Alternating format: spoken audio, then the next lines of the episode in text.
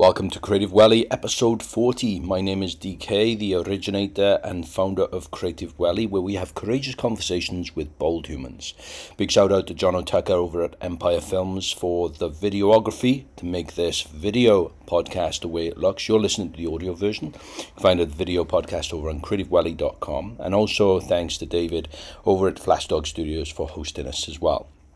In this episode, episode forty, we speak to Doctor Hazel Bradshaw, curious technologist and emerging tech lead for Datacom, a big technology company here in uh, Wellington, New Zealand, and also Derek Sivers, author and many other things, as you will find out. Please enjoy this audio version of the video podcast, and I'll get back to you at the end of it. Enjoy. What do you most value in your friends? It's a beautiful question. Who would like to go first? Kind of seems obvious. Go on, Em. Oh, fun. Ah. Mm. You wouldn't okay. hang out with people who aren't fun, because mm. then they're the toxic side of things, and you don't uh, want to do the toxic. So if you've got some mm. fun, that's a good place to start. Definitely. As a value. Most of my friends are quite fun. Hmm. And what did you say? I got a totally different answer. Cool. Um, I've been nomadic for most of my life. Uh-huh. So the number one most important thing for me is a willingness to talk on the phone. Because I've, I've moved countries every two years for most of my life. Yeah. So I don't hang out in person with mm. my friends as much as I talk with them across the world. So like right now, my six best friends are like in six different countries. Mm. And if somebody's not into talking on the phone, we're not going to be friends. Fascinating. Okay. But are they fun? I don't know. They're insightful. We have really good conversations.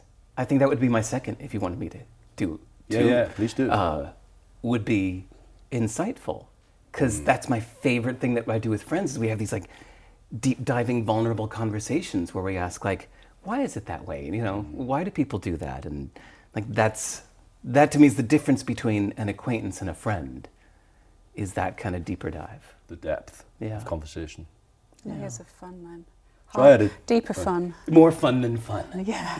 More fun than fun. Enjoyment, maybe. Yeah. Mm. So I had another response as well. Yes, please. Mine was effort. Ooh. Because a lot of people say when you're passing in the street and you see them for a while, like acquaintances slash friends, mm-hmm. and you're like, good to see you, let's hang out. Yeah, yeah, yeah. The number hasn't changed, and no, no one am. And right. it, they just never follow up. And and it's the people who make an effort that really I value, that effort, that time, that energy. Mm-hmm. And like you, I, I've moved a bit, so mm-hmm. I've got friends all over the place. But some of my friends that I speak to here are, sorry, I speak to some of my friends overseas a lot more than I speak to some of my friends here, because mm-hmm. they make an effort to right. reach out, to keep in touch, to check in. Mm-hmm. So mix that all up, then you got the perfect friend. Maybe. Fun, effort. Fun, effort. Fun, effort. effort. And deep, insightful stuff. I hate talking on the phone. It's the one thing I detest. Oh, okay. I know most people do these days. Yeah. I feel like my little clique of people who enjoy talking on the phone is getting very tight. It's just weird. I talk on the phone with my mother because she's always talked on the phone, and I tried to video call with her, and all she does is stare at the little video, freaking out. I'm the same way. and, and I'm like, this is not a good way. She keeps doing this with yeah. her face and her nose and everything. So, so yeah, I talk just talk to her, and that seems to go yeah. over quite well. Fascinating. Uh, yeah. yeah. Well, we're all f- not from around here, as they would say. Yeah, we're all mm. from different places. Uh, I'd love to know how you ended up here in Wellington at the moment in two thousand twenty-three. What's your story about Wellington? Oh, I, it's a weird story. Um, I was living in Christchurch, having just done my PhD, and I never really got on with Christchurch as a place, and I was there with the earthquake, so that really didn't wow. help. Okay. Um, and I I was going to a conference, the first Women Who Get Shit Done conference, which was mm-hmm. awesome. And I was also terrified because I had never done an unconference before. But I was walking to the train station along the waterfront, and I was just like, oh, this is nice. And I looked over in, just towards the rocks, and there was this huge stingray mm-hmm. floating around and just doing its thing. And I was like, oh, I want to live here because there's a big fish, and those big fish are in the city, and I want to be here. And I made my mind up as I was walking towards the train station that I was just going to move here, and I did oh. about three months later. You did? Wow, yeah. That's commitment. Just packed everything up and packed the house up, and then said to my partner, like, do you want to come to Wellington? He went, I suppose, but I had really. Wow. So, so that's my Wellington story. But where were you before Christchurch? Uh, before Christchurch, I was in the U K. Is that where you grew up? Yeah. What part? Um, northern England, so it doesn't quite come through, but there is a bit of northern. So yeah, I spent time in the Peak District where everyone goes mm. climbing, rock climbing around Sheffield, where all the steel is and all of that. So grew up there, but oh. had enough, and I had enough of the traffic, the weather mm. and the politics, so I left. Is that really the reason you yeah. moved all the way to New Zealand? Yeah. Huh. When was that? When did you actually move from the U K? Uh, I mean? two thousand nine. Wow. Okay. And you moved to Christchurch? I was, yeah. Mm. yeah, I, I did, because I went to do my PhD at um, the University of Canterbury at the okay. HIT Lab. So I went there to kind of just study hard. And um, my then partner at the time thought Christchurch was great. And I got there and I was like, I don't like it. No. um, but yeah, I was there six years. Wow. Okay. Did your PhD, and then you moved because of a stingray. Because of a stingray. Yes. And I have never looked back, and it's kind of one of the things I love about Wellington, the coastline, yeah. the way that it changes. The South Coast is my favourite place in Wellington. Mm. Best kept secret, don't tell tourists. It's quite nice. It's beautiful right? down there. Yeah. How about yourself? You know, when people come to visit, I pick them up at the airport, and the first place I take them to is the rocks right next to the airport. The yeah. jaggedy rocks there, it's Moa Point and Breaker yeah. Bay. I think it's, uh, yeah, that's my secret Wellington spot. And so I take them there first. And best of all is if you go pick up a pizza and then you eat it on the rocks. And those jaggedy rocks, you can kind of climb to the top. And the waves are just crashing all around you. And, and it looks like you're going to get sprayed. But if you look at the dry parts of the rock, you don't get sprayed. So you could just sit there and eat. And to me, it's like the best seat in the house. Mm. It is beautiful. I call it texture. The South Coast has texture, mm, mm. visual and oral, and just all these beautiful um, sounds and sights, and yeah. and there's so much wildlife as well, and it's just yeah. it's a beautiful place. Yeah. Mm-hmm. And it's windy. And it's windy. Mm. it is Which windy. I don't mind. People I, struggle with, but how did you come to Wellington? Well, hold on. Do you do you not mind it, or do you like the wind now? In some ways, I like it because mm-hmm. it's weather, mm-hmm. and weather reminds me. Of Wales. Wales. Yes. So I don't mind weather. I've never, it's never wrong mm. clothes. It's just, sorry, it's never bad weather. It's just wrong clothes. Right. Um, so it's just enjoy it, whatever weather it is. I would hate to live in Northern California when it's just temperate. Yeah. yeah. Or Singapore, which is right on the equator. Yeah. And it's just, although it's just a fascinating thing living in Singapore, the sun always rises at exactly seven and always sets at exactly seven, since it's on the equator year round. And so I lived in Singapore for two and a half years, and when you're there for a while, you can start to tell what time it is just by like a quick glance at the sky, because the sun is always in the exact same spot. I just noticed that wow. my intuition for time was getting more accurate as I lived okay. there, because it's like, yeah, I think it's three fifteen, yeah, three eighteen, pretty good. Almost like a maritime kind of Maybe, yeah. skill right there, yeah. knowing where the sun is. But tell us about your Wellington journey. Um, hmm. I was living in Singapore and had a baby. Well, okay, I should back up, like I asked you to back up too. Um, born in California, grew up in California, Chicago, uh, Boston, New York City, uh, Portland, Oregon, San Francisco, Los Angeles, um, back to New York, uh, Abingdon, England, outside of Oxford for a year when I was five. Um, Which helped, it kind of shaped my identity a bit, because, um, I mean, imagine this, I was like a California hippie kid. and In, in Oxford. Well, right before that, right? So first as a California hippie kid, we were in this little school where we just played with animals, right? And uh, you just do whatever you wanted. Maybe it was Montessori, I don't know. And then I went to a little uniform-wearing private school in Abingdon, England, and I hated it. Um, I was so rebellious against this new strictness mm. that I became a little patriot. I was just like, I'm not from here. I'm from California. Wow. And in California, we get to play with animals and we do whatever we want. And I was so, like, I became like anti-England, right? I was like, I hate it here. And my grandmother tells me that when she came to visit us uh, one year, that I met her at the airport and I took her by the hands and I said, "Grandmother, never forget, you're from America," oh, or something sweet. Like that. I'm a little five-year-old, right? Yeah. And um, so I'm giving you all these details because then after a year, we moved to Chicago. And I go into the school in Chicago at the age of six, and everyone called me the English kid because I had picked up the accent uh, in a year. I was like, "Mommy, I'm not from California. Tell them." Oh God, I hate, I hate, I hate England. Um, and so this kind of messed with my identity. Mm. It's like everywhere I am, I'm not from there, mm. right? So that's kind of stuck with me ever since. Yeah.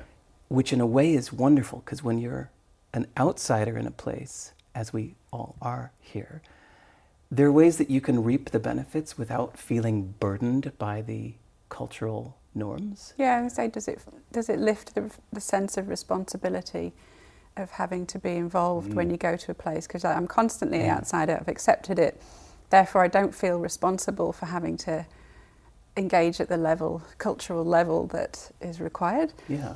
Because that must be quite liberating yeah. to not have to do that. You're always like a little bit reserved from it. Right. Like we don't feel it maybe as much cultural disconnect here, but like imagine if you lived in Japan, for example, yeah. where you could like taste the fruits of Japan and, and have all the wonderful things about Japan, but not feel bound by like Japanese norms, you mm-hmm. know? Um, yeah. Yeah.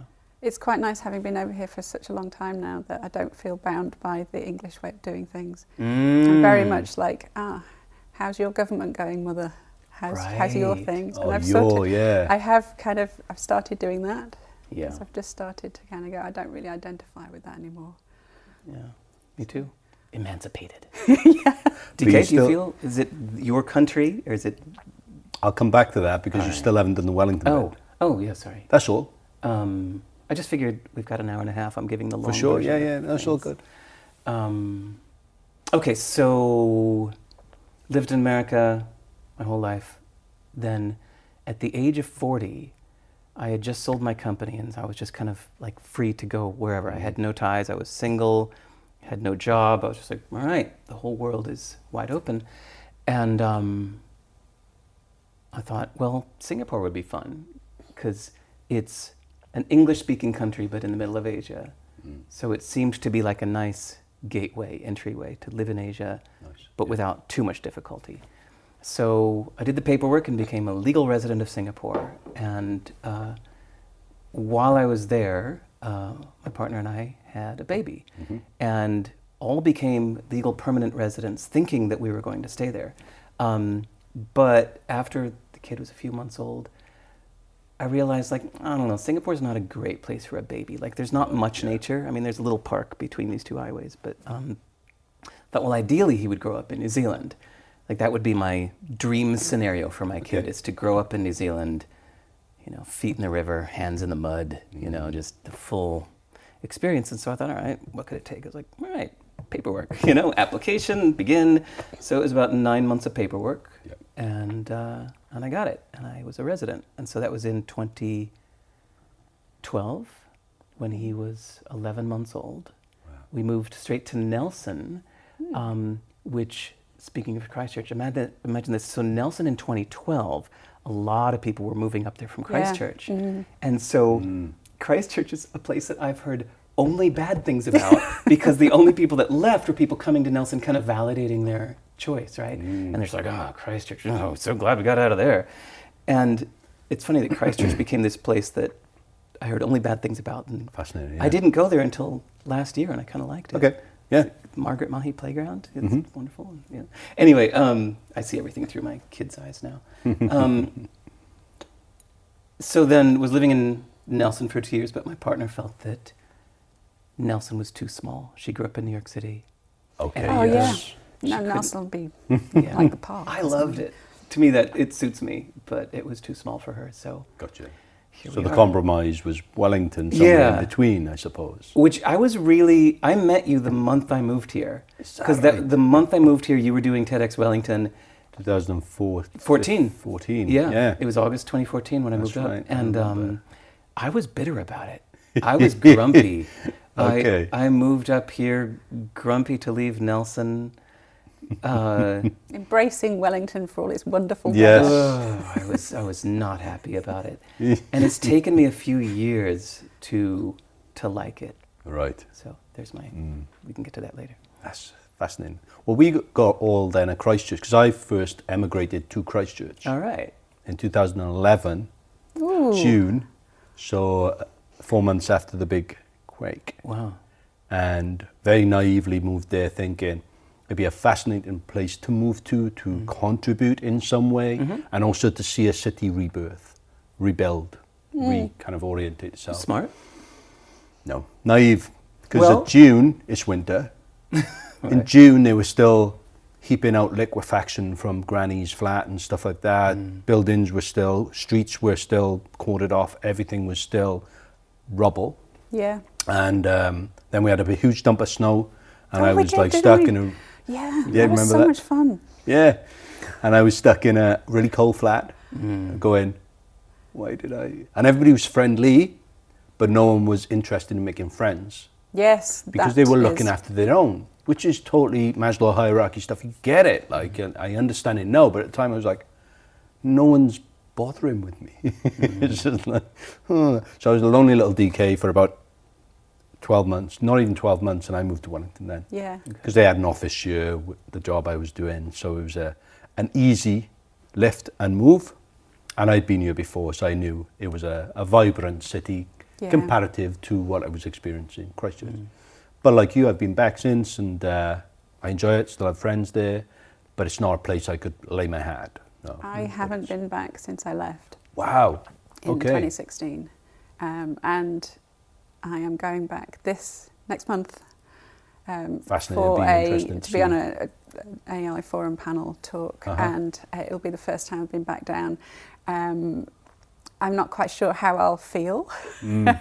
because there's probably a bunch of quake stuff that's still in there, and I'll walk around mm. and I'll either be fine or I'll go and sit and cry in a corner somewhere. Yeah, mm. um, yeah so that's going to be quite an interesting one. Yeah. Um, but there's a lot of people down there I still know, and I'm like, oh, I want to catch up with everybody. Yeah. But it does look yeah. different. Yeah, I, I'm just, it's kind of like, oh, what's it going to be like? But I think I'm okay now. I wouldn't have been a couple of years ago mm. wanting to go back. Well, it, it's now. twelve years today, right? Yeah, yeah. It, it's, it is February twenty-ninth, right? Yeah. Wow. Yeah. It's, Which is weird to think. It's quite... Not that I'm bringing up anything. Sorry, no, I mean, for I that, kind of like, I just yeah, realised um, what I said. It is, that. it's quite, it's um, it's that time. Yeah. I was like, oh, it's got to be yeah. that time soon. Just wow. Was it February, wasn't it? Yeah, definitely. Wow. Uh, yeah. But my mm. house was absolutely munted, and I lived with it being propped up with foam and bits of sticks for a good right. twelve months. Wow. Um, Actually, was it February twenty-ninth? I don't know. No. It was, it was definitely around, around this time. Yeah, um, end of February. Yeah. Which, by the way, I don't think you made a bad decision. Okay. I, I've learned this, the difference between a decision and an outcome. That a good decision is when you use the best of your abilities and the best of your knowledge mm-hmm. at that time to make a smart decision that's not just impulsive or emotional or rash or reactionary. Mm-hmm. So that's different from the outcome. The outcome of the decision might not be what you wanted, but it, if the outcome isn't what you wanted, it doesn't mean it was a bad decision. Those are two separate things. I so I still you. think that your decision to move there four months after the quake was a good decision. It was smart, it had good intentions, mm-hmm. uh, used the best of your knowledge at the time, totally. and it, it was not the outcome you wanted, but I still think it was a good decision. You're probably right. I had a, a, a kind of an experience down there which was quite unique mm. at the time and, and the mm. place, you smile over there, but uh, you know, it was a quite a unique experience being there during that time, and um, you're right, it got me in, it got me, I like the... the approach to life down there in terms of it's very balanced, like in Wellington. Uh, the the work-life scenario is very separate, and I like that mm. about New Zealand. Auckland's a little bit different, I get a sense mm. of, but Wellington, Christchurch, similar in terms of their work ethic. They leave it at the at the office, and then mm. they have a good quality of outside life things. So that's the one good thing about kind of moving there and then moving here. There was a similarity, but very different cities, yeah. very different. Yeah, a, and for the nature that you describe, the topography of this place, uh, struggled a little bit with Christchurch because yeah. it was so flat. Yeah, yeah. Um, I think because um, I grew up in the Peak District, which is yeah, like a hilly bit of the U K, and obviously if you grew up in Wales and like hills, so you're used to seeing a short horizon with hills mm-hmm. everywhere. And I got to Christchurch and went, it's really flat. What yeah. am I going to do? Nothing. Someone give me a hill. yeah. So yeah. I could have I could have something to have a horizon on, yeah. and then I'd feel calm. But if it was just flat, I wouldn't feel calm. I used to get lost a lot. Yeah. I Same. only realised that it was because I had no vis- visual right. reference. Yeah, so yeah, if I yeah. looked up, again, growing up in Wales, you kind of can know the valleys uh, and, and the hills, right? So you kind of go, oh, if I head over there, I don't know where I am, but if I head over there, I know I'm heading in the right direction. Yeah, and, and then was, after the earthquake happened, so the, the small amount of buildings and places I'd got for navigating were all completely smashed, and I was like, I have no right. idea how to navigate the city anymore. Yeah, I just right. don't know. Yeah. And I wasn't the only one. I talked to my friends at the time who'd lived there, you know, for a long period of time or all their lives, and they went, no, we can't find our way around either. Wow. Because all the landmarks are gone. All the oh, it's that building there, turn right by that one, it are all gone. Oh, wow. So they, they, they struggled. Yeah. Wayfinding becomes a different beast. Although you mentioned earlier about the concept of home, mm-hmm. uh, the fact that you know you had moved so many times, uh, was it because of army? Um, your dad was in a service or something, and you had to move that. After uh, your mum was. No, he's a particle physicist, and so he was working at all a couple right. different labs. um, but n- most of it was just driven by me. Like so, there was the moving we did when bef- you were young. Yeah, when I was like before age six. Yeah. But then as soon as, by the way, Chicago is very flat. Like. Mm. Christchurch too, and I just got out soon, and so just of my own ambition I was moving every couple of years to right that was all me. Being a kid right yeah. I get you now. Okay, cool. Where would you class as home now, or what is your concept of home? I think you can have several concepts of home. Home yeah. is not an exclusive one single point. mm. Um, home is a, a cognitive place in your head that you apply to a space, and then when you're there you are home. Okay. So Um, mm. home is, is here. Wellington is very home. Yeah. But when I talked to my mum, she's like, when are you coming home? And I'm like, I'll be home soon, you know, I'll come and see you. I haven't seen yeah. you for four years. Um, that's home. And then it depends on where you where you feel. Um, I always really liked um, Asia as well, travelling through Asia, and I love going to Asia. And as soon as I get there, I get this lovely feeling um, of mm. like, oh, this is really calming and friendly, and I feel really at home mm-hmm. moving through um, Southeast Asia, whereas I don't if I if I go to the U S. I don't feel okay. at home there. Yeah. So yeah, there's different different kind of concepts of home. Totally. But what do you think? Do you know how long after you got to Wellington did it feel home, or is it before you got here? Is that why you got here? As soon as I saw the stingray, to right. be perfectly honest, as soon as the eagle ray was there, and there's water and there's sunshine. I know it gets windy, but there's there was life that wasn't just people driven. Yeah. Um, and I really like a non-people driven life. Mm. Um, so okay. oceans and weather and animals, because they they bring you different things. Mm. Whereas mm. all my life in Christchurch it's very people driven, and, and as you can say, it takes quite a time to get to engage with people.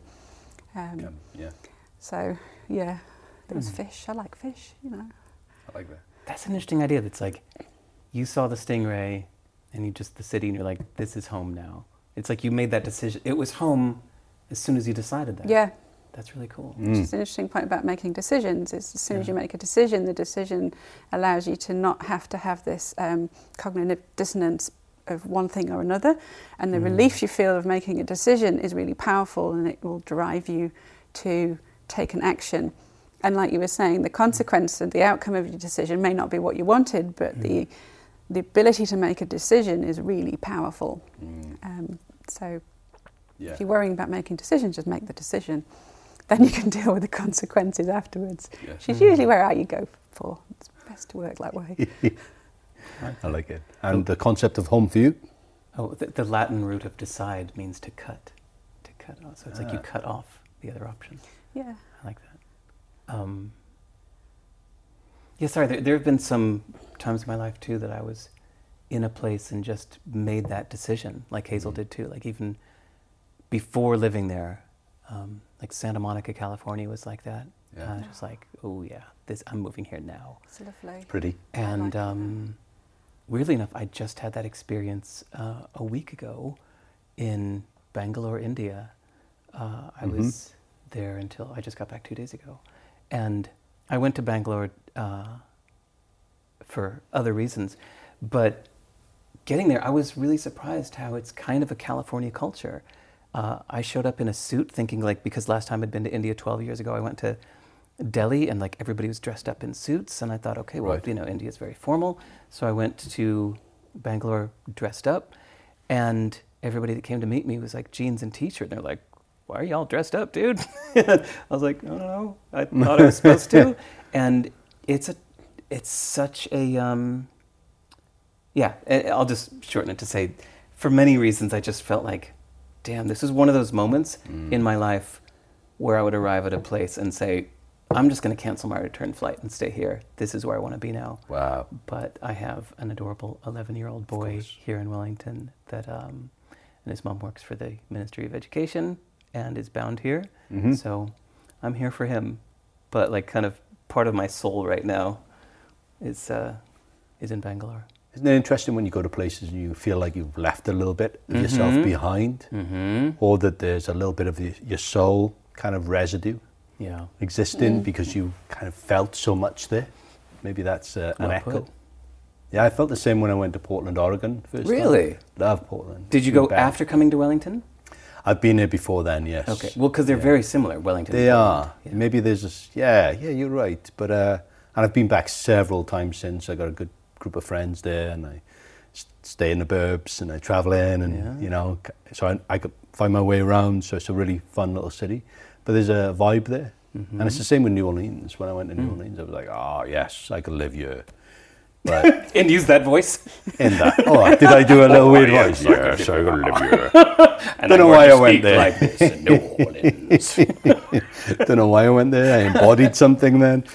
Uh, but there are few places on the planet you I feel like you've left a little bit of yourself behind when you leave because you liked it so much. It's like, I'll just plant a little bit of me to to grow because when I come back and cultivate it, maybe there's mm. a, I don't know. Until I moved to New Zealand, I had a very different attitude to to travelling. I was very desperate to get out of the U K as a young person. I got my passport as soon as I was legally able to. Um, and I just wanted to go and see as much as possible.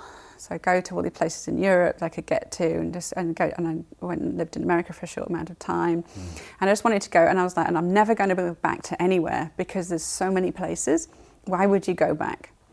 And then I came to New Zealand, um, and I came for a visit, and I was like, oh, that was good. And that was that little piece of my soul kind of mm. got stuck here somehow, um, and then it took.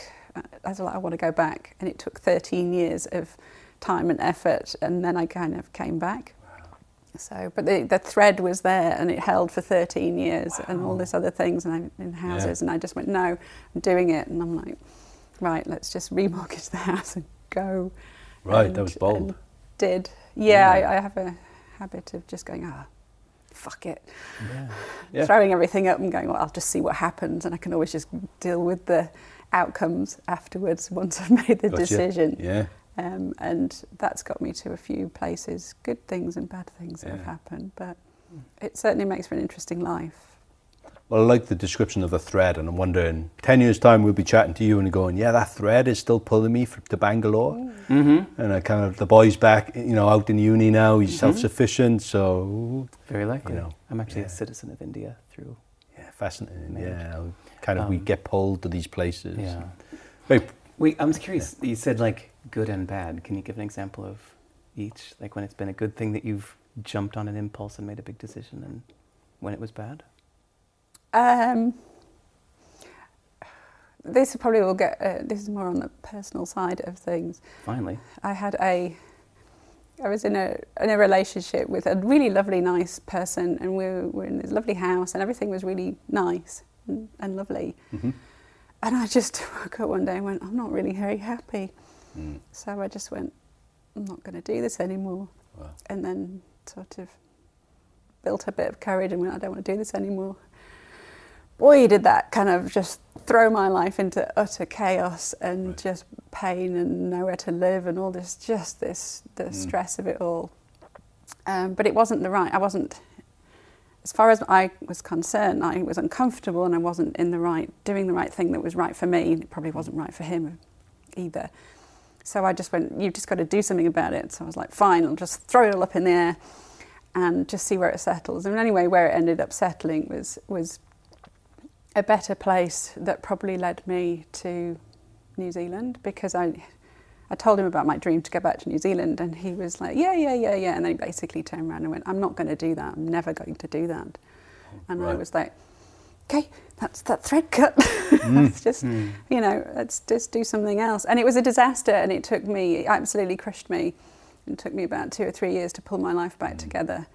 Um, and then did, and then it was in a better place. But it's like, you know, you put your, some decisions put your life through the mincer, and you just have to roll with it until coming out the other side, and then having faith that you have made the right decision in the long run to make the changes you need. And I wouldn't swap anything for where I am now, because mm. it's like, this is, you know, when you feel grounded, and mm. it's like, it's here. Every time I see a eagle ray, stingray, every time I see a dolphin, every time the wind crashes around and the waves go bursting over the rocks, every time I go snorkeling or paddleboarding or just sit and have a beer, you know, and watch the sunset. But yeah, that's pretty good. Mm-hmm. It was worth it. It was a lot of pain, but it was worth it. Yeah. Right. So I suppose yeah. it's like, there's no point regretting stuff. It's just wow. Powerful. Churn. Thank you for sharing that. Yeah. yeah. Appreciate that. Thanks. No. What about you then, in yeah. terms of mistakes? Yeah. Hmm. Could you... when you look back and go, oh, that was terrible, it was a mistake, or, or a, a time of, you know, real kind of hardship, but actually now I can look back with reverence and uh, not fondness, but certainly, ah, oh, okay, that led to better and bigger things. Um, hmm, I shouldn't have gotten married. I think that's fairly obvious. Um, Yeah, that was the that was the number one biggest uh, mistake. Um, I was impulsive. I, I sold my company, and literally the day after I sold my company, I started my next company. Mm-hmm. And I got four months into that and said, hold on, I need to make a real change in my life. I don't want to just right. kind of take one sign off the... the you know, above the door and stick a new sign on and just do the same thing I've yeah. been doing for ten years. Because I was very, like, head down for ten years in my previous company. Mm-hmm. And I could see that if I didn't make a real change, I was just going to be head down in my next company for ten years. So I went on a deliberate scramble where scramble. I decided to say yes to everything I used to say no to, say no to everything I used to say yes to, and just, like, scramble up my life to make some crazy decisions to kind of throw it deliberately, deliberately off course. Okay. So I was um, passing through New York City, I was, dated somebody I met there, um, and uh, after six months, she said that uh, that her parents wouldn't let us travel unless we were married, uh, and I was just like, all right, fuck it, let's get married. You know, scramble, wow. right? Yeah, yeah. Of that course, was the, the opposite of what I would ordinarily do. So that's what I'm going to do. And uh, that turned out to be a big mistake. Um, right. There's mine.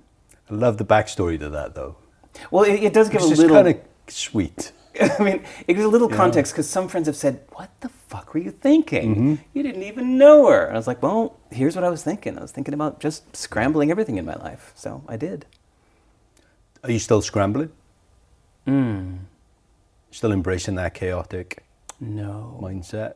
No. Because you have I- a... child. Yeah.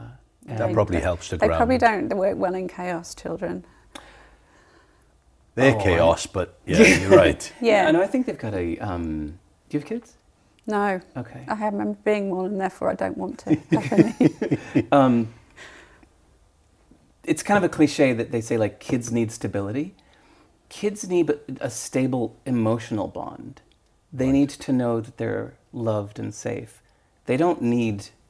to be in the same house with the same peanut butter and the same, you know, yeah. T V no, I'd agree shows. with definitely agree with so, that. Um, I think, yeah, a stable point, the thread, stable thread to yeah. go. Yeah, I know where I'm attached to this person. That person's reliable. That's fine. I can go and cause chaos and be in chaos, or mm. or go and enjoy something new and experience and fill up my brain with all this wonderful experience, knowing full well that I've got this reliable point mm. of contact there. So I think that's yeah. that's kind of cool.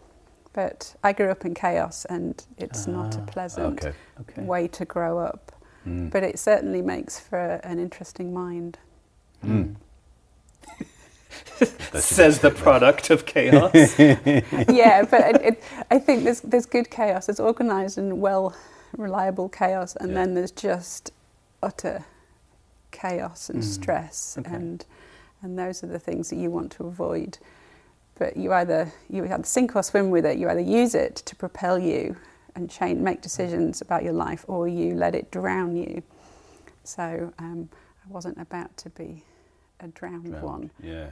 I used to watch okay. aeroplanes go over when I was a kid, and I was like, I need to get out of this place, I need to get out. Wow, I watched okay. the aeroplanes go over, and I go, I wonder where they're going. And I would imagine all of these planes going to Manchester Airport, or coming back from where the people had gone, what they were doing, what their lives were like. And I would kind of sit and have this imaginary, and I was like, one day, I'm going to be on one of those, hence nice. my passport, mm. and then um, travel. I found travel quite stressful, though. mm. Can be. I hate travelling. I love arriving. Yes, mm. yeah, yeah. That's what I always say. I'm like, nah, could do without it. Teleporting, big fan. Oh, yeah. When we get that going on, but it's the arrival. I like being in different places. But yeah. sticking with the chaotic and the how, what mind it's formed, do you think that it shaped you to have the interest that you have professionally from the... being in the technology, emerging technology space, and then the game design stuff that you did previous to that, which is correlations back and forth, because game design has just been rapidly evolving in the last forty years, as we know. Mm. Um, but it's very chaotic, that space, and everything is new. And go back six months ago, you know, Chat G P T wasn't really a thing, and now A I is doing its dance. So I suppose I'm asking a very long question about, how did that experience serve your mind of your current professional interest? Um, yeah. When you have a mind that is, can be as chaotic as my mind can be, you are const- it's, it's, I also kind of like, it's like having a puppy. My mind is incredibly helpful, and it will bring me any old crap that it thinks might be useful to the thing I'm thinking about. So it'll just go and dive through everything I've got and bring me an odd sock or thing. And it just, but it brings me information. It's like, if I don't feed this with something, it will just bring me all the things I don't want it to bring me. Right, I, okay. You know, mm. a cupboard of life. So if I feed it like that, so I love sci-fi and I love technology, and I just love this idea of we can, you know, we can enable ourselves to do pretty much anything with technology. So yeah, bringing all that through. Bring, I'm curious about games, I'm curious about people. People play games for really long periods of time. Why?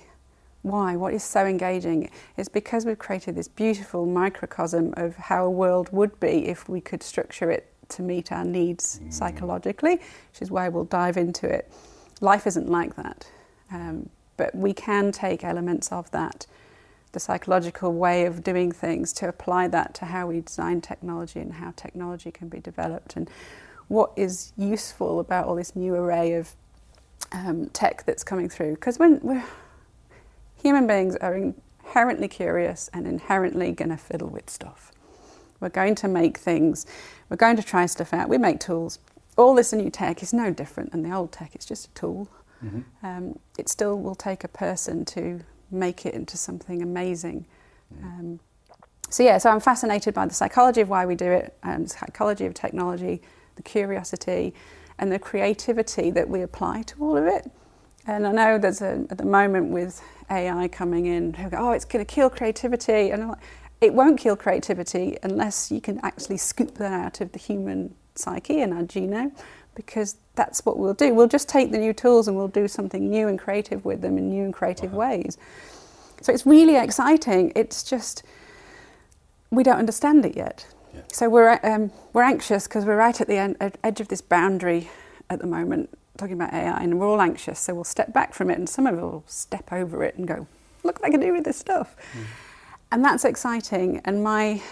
My role, I suppose, in that is to is to help communicate where that boundary is to people and what's useful to them, um, and what is actually what's to be aware of, and not afraid of, but be aware of, mm. and what's to actually be embraced. And there's some really cool things at the moment that things like ChatGPT can do. It, you know, I just talk to it. I ask it to do stuff. I gave it both of your profiles off. I scraped off, off your website and off yours, and I fed it in, and I went, give me a summary of these two people.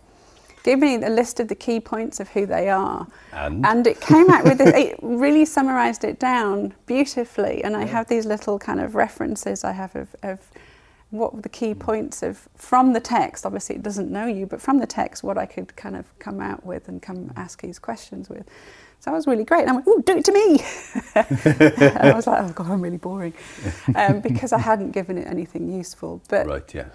But it's it's just a tool at the end of the day. But it just, a tool. It just speaks to us like it can think, but it mm. can't think. Mm-hmm. Yeah. So there you go. There's my my whole well, curiosity, technology, having a, a mind that I need to feed information to. Mm. So everything on the edge of tech is always a really good resource of food. Nice. It's a fascinating space to be involved with, uh, the emerging tech kind of boundary, if you like. Um, And I'm just thinking about your mind, because your description of your mind from your website, which I had to look up, uh, mono, man, man, monomaniacal. I just learned maniacal. That word recently too. Right. That's okay. So it's a new thing. Glad I'm, I'm not like thing. And the introversion that you've already mm-hmm. touched upon, the nomad, nomadic life mm-hmm. and stuff. Is there anything in there that speaks to you, or you feel like, oh, actually, my mind's very, very different? Hmm. Yeah, probably quite different. Mm. I, I might feel feel a pull to do different things, but I feel a stronger pull to finish what I've started. So I get really laser focused on one thing at a time, maybe even for years at a time. Like yeah. when I said that I was head down working on that, my company for ten years, yeah. um, I did nothing but that for ten years. I mean, seven a.m. to midnight, seven days a week. No holidays, no restaurants, just laser focused on this thing for ten years. And so then I went, when I was done, it was like, all right. Who am I? What yeah. day is it? What year is it? What am I doing? So I think I have periods of head down and head up. Mm. And is that what mono, maniacal? Oh, so yeah, I learned means? that word recently. Mono meaning one, maniacal meaning like crazy focused. for, I get crazy for one thing at a time. Mm. Okay, I get that from you, especially the books you've written and mm-hmm. and the focus on your coding. Mm-hmm. When I met you a while ago, you were just learning, getting into that. Yep. And uh, you go, no, that's just my life at the moment. I'm yep. learning P H P or whatever you were doing yeah. at the time, and Java and all this other stuff. And you were just like, no, that's all I'm doing. Yeah. But it does kind of cross paths in terms of you're also interested in owning, sorry, utilizing these tools. Mm-hmm. And as you just referenced it, they are just tools. They're inherently value neutral, right? Yeah. New technologies and new ideas, it just does nothing unless a human brings some value to it. Mm-hmm. I'm wondering how you approached your, because I know you code your own website, mm-hmm. you do all your email kind of jiggery-pokery stuff. Uh, the amount of emails that you answer is just stupid. Um, how do you see technology, I suppose, is my, my question. Jiggery-pokery, I like that. Yeah, you can have that. I, I'm going to see that on your bio now. Jiggery-pokery. Um, that's what you call layman's terms. Exactly. Getting technical now. Um, uh, how do I approach it? Um, hmm. Definitely means to an end. I, I get philosophical about my program. Do you do coding too? No. Okay.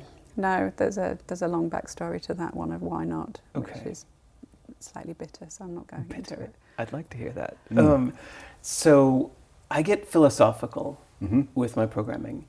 Uh, take, for example, this trip I just did to India. Mm. I was there for ten days, and I wanted to meet with fifty-five people in ten days.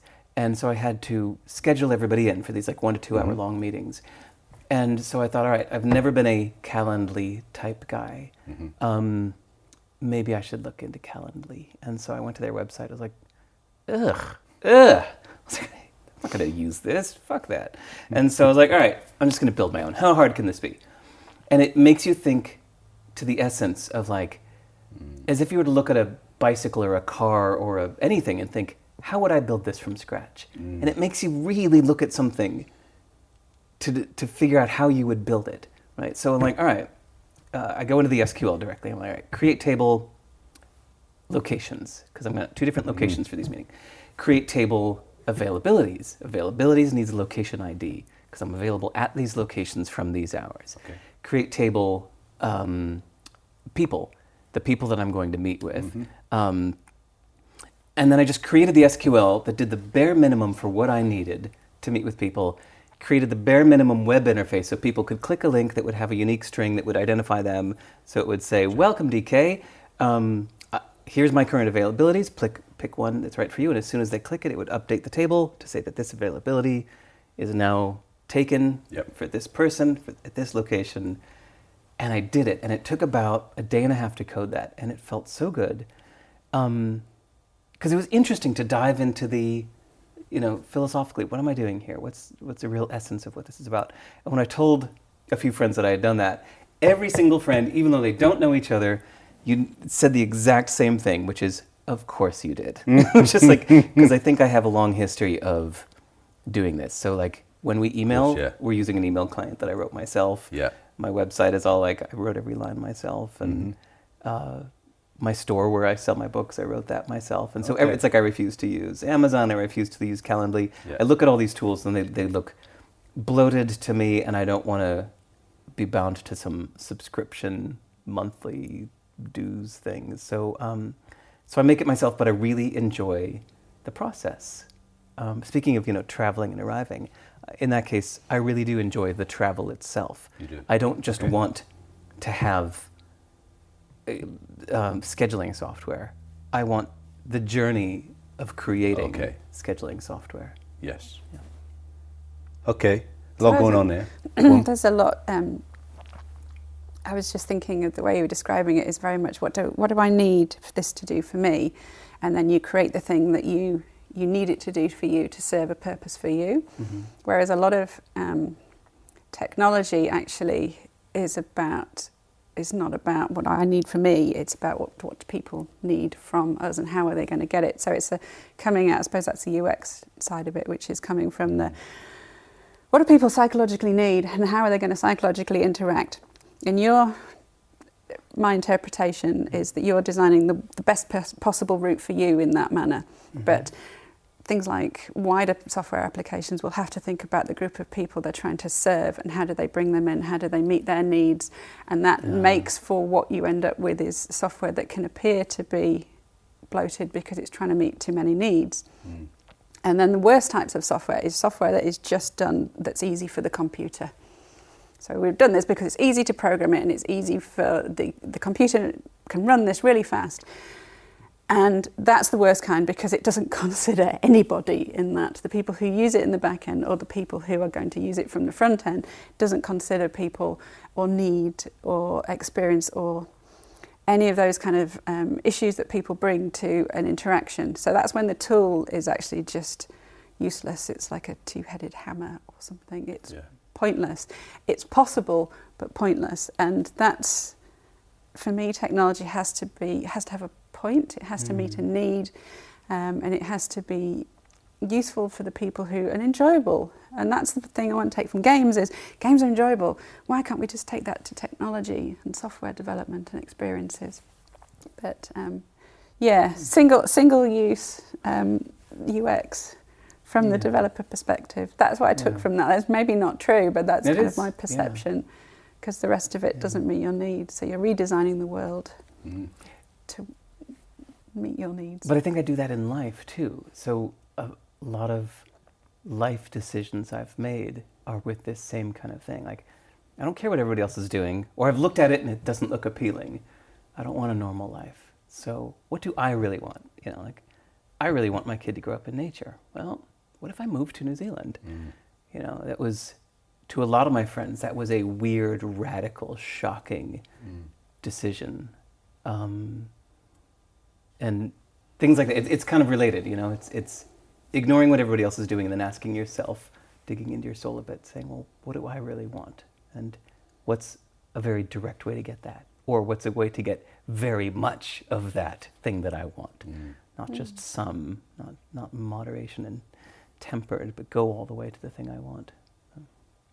But the crossover I wanted to ask about, you mentioned A I, ChatGPT, you utilizing it, and also you're, with the greatest respects, old school from a perspective. You still write books, you code your stuff, mm-hmm. rather than re- rely on it. Because I'm sure you could have went to ChatGPT and ask it to create that S Q L right, right. stuff, because it's now spitting out code, as I understand it. Mm-hmm. And if you un- deconstruct it, it gets you half the way there, or even ninety percent way there, yeah. and then you just have to jiggery-pogery. Yeah. How do you feel about, as a creative, like I just finished my book about public speaking, um, and I don't like that experience of writing. It's not my mm. favorite medium, mm-hmm. so it's a real slog, but I stayed away from the online stuff to help me. Nice. But upon reflection, maybe I'm being a little bit too precious about the creative process there.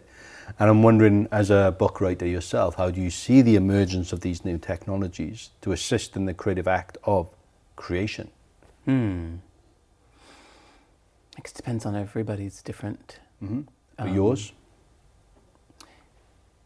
It's funny, I see a lot of people using G P T three and Chat G P T two to generate content, which to me just feels like pollution.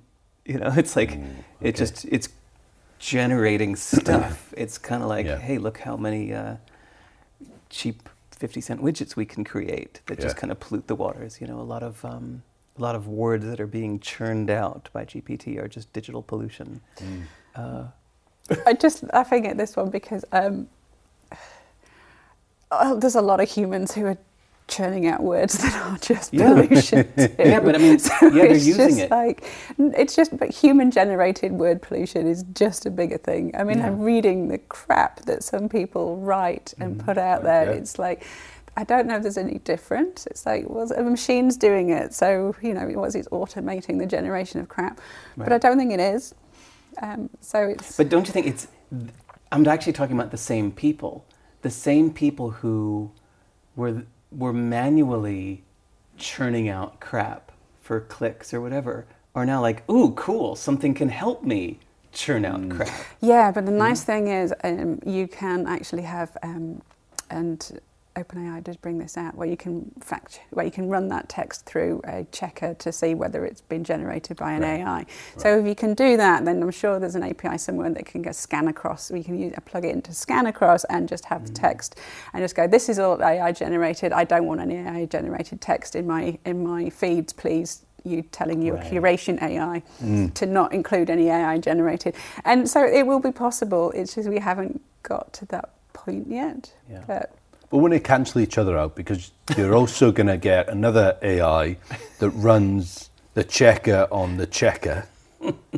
Or can scramble it to avoid being checked. But will scramble and add more emotional language so it feels like it was a human. Right. But it's just, this is all... And it'll just like start... I'm not okay. like knocking it. I have no that, um, kind of response to it other than it's just um, a wave, another wave of technology. Well, and the waves will just keep coming in. Right. So I haven't answered your question yet. Okay. So... You asked, like, how do I see the use of these tools? So the reason I started with that pollution example is I think there are different types of writers. Mm. Some are being paid by the page or by the paragraph and just want to churn out stuff and they don't really care. Okay. Um, or some have some points and they want to embellish them. So they'll use G P T to kind of say, like, here's the... here's the three sentences I have. G P T, please elaborate on this for me. Yeah. And it's like, oh, cool. I just turned three sentences into three paragraphs.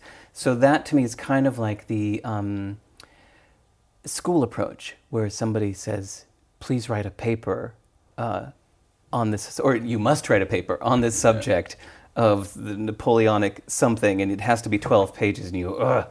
Got like nothing to say about this. So G P T, please generate twelve pages mm-hmm. of crap on this. I was like, there.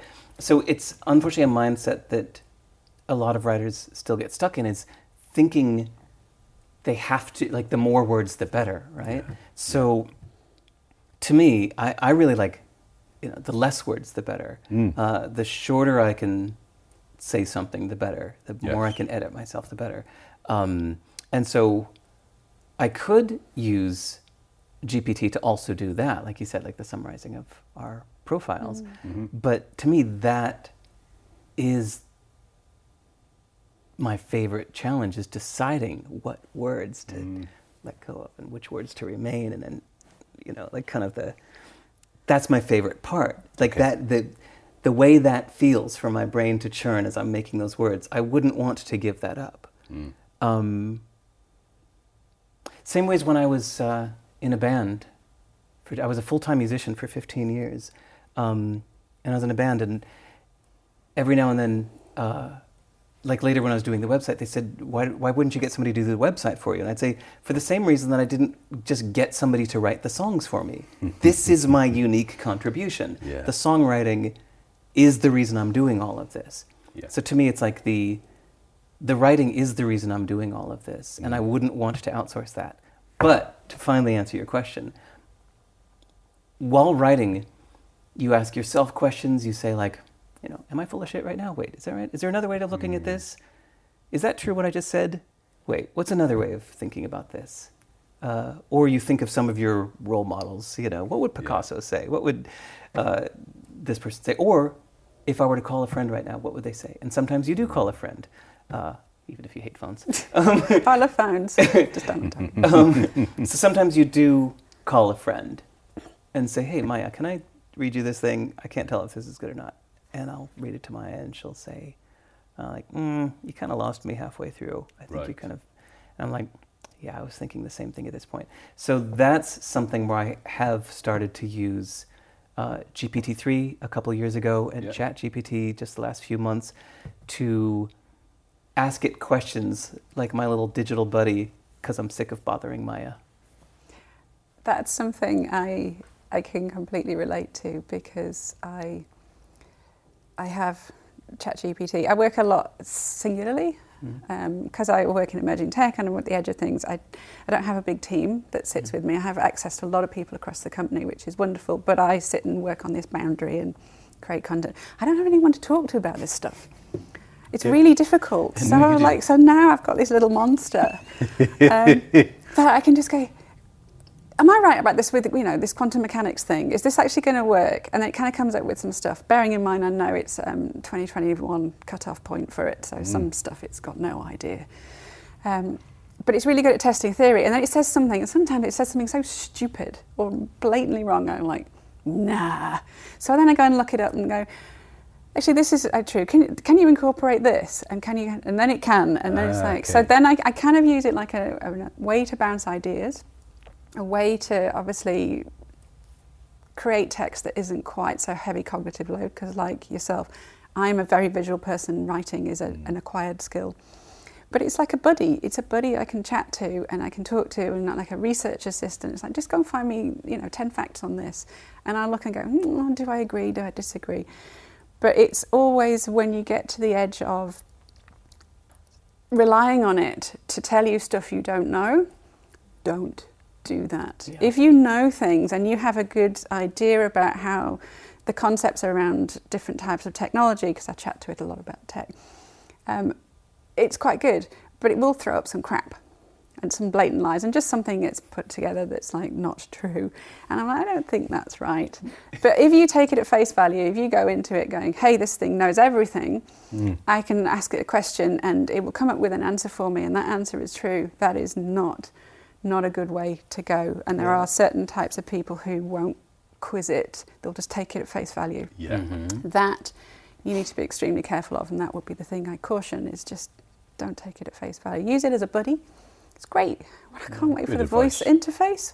Just want to chat to it. And I'm like, I'm never just like just chatting away. And I'm I can see the next next iteration of a little screen with a little face, you know, and your yeah, one embodied of the, um, little one of the digital pal. Humans, and you feed it through that, yeah. and you've got a digital human, or a monkey, and you it could be anything, to it. Right?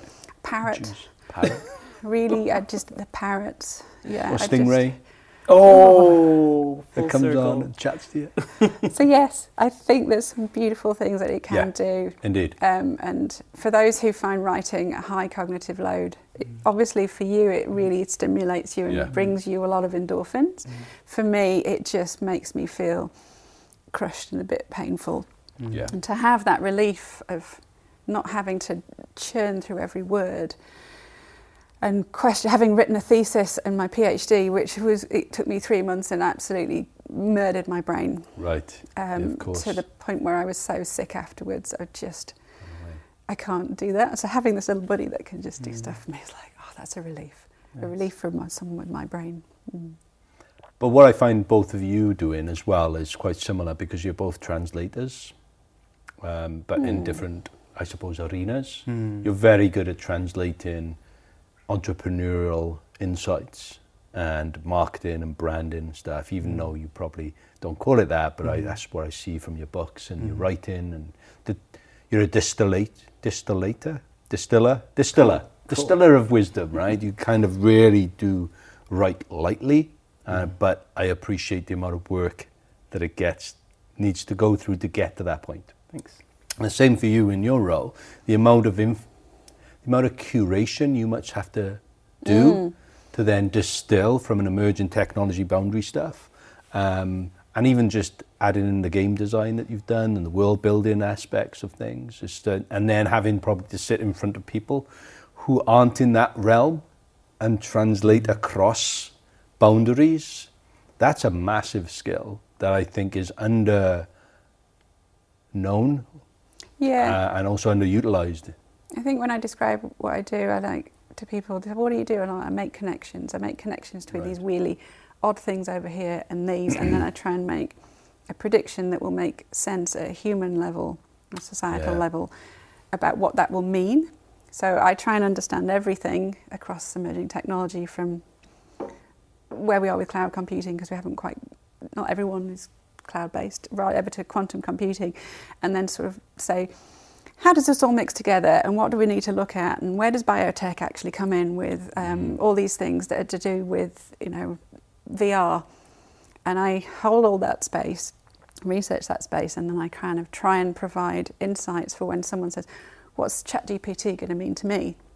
And I was like, mostly immediately it will mean probably a lot of, um, um, you know, cost savings on your productivity. Because you're not asking people to take on a huge cognitive load, and that will, could be days of saving, which is immediate, that you can use. The longer term implications, you know, could be this, but yeah.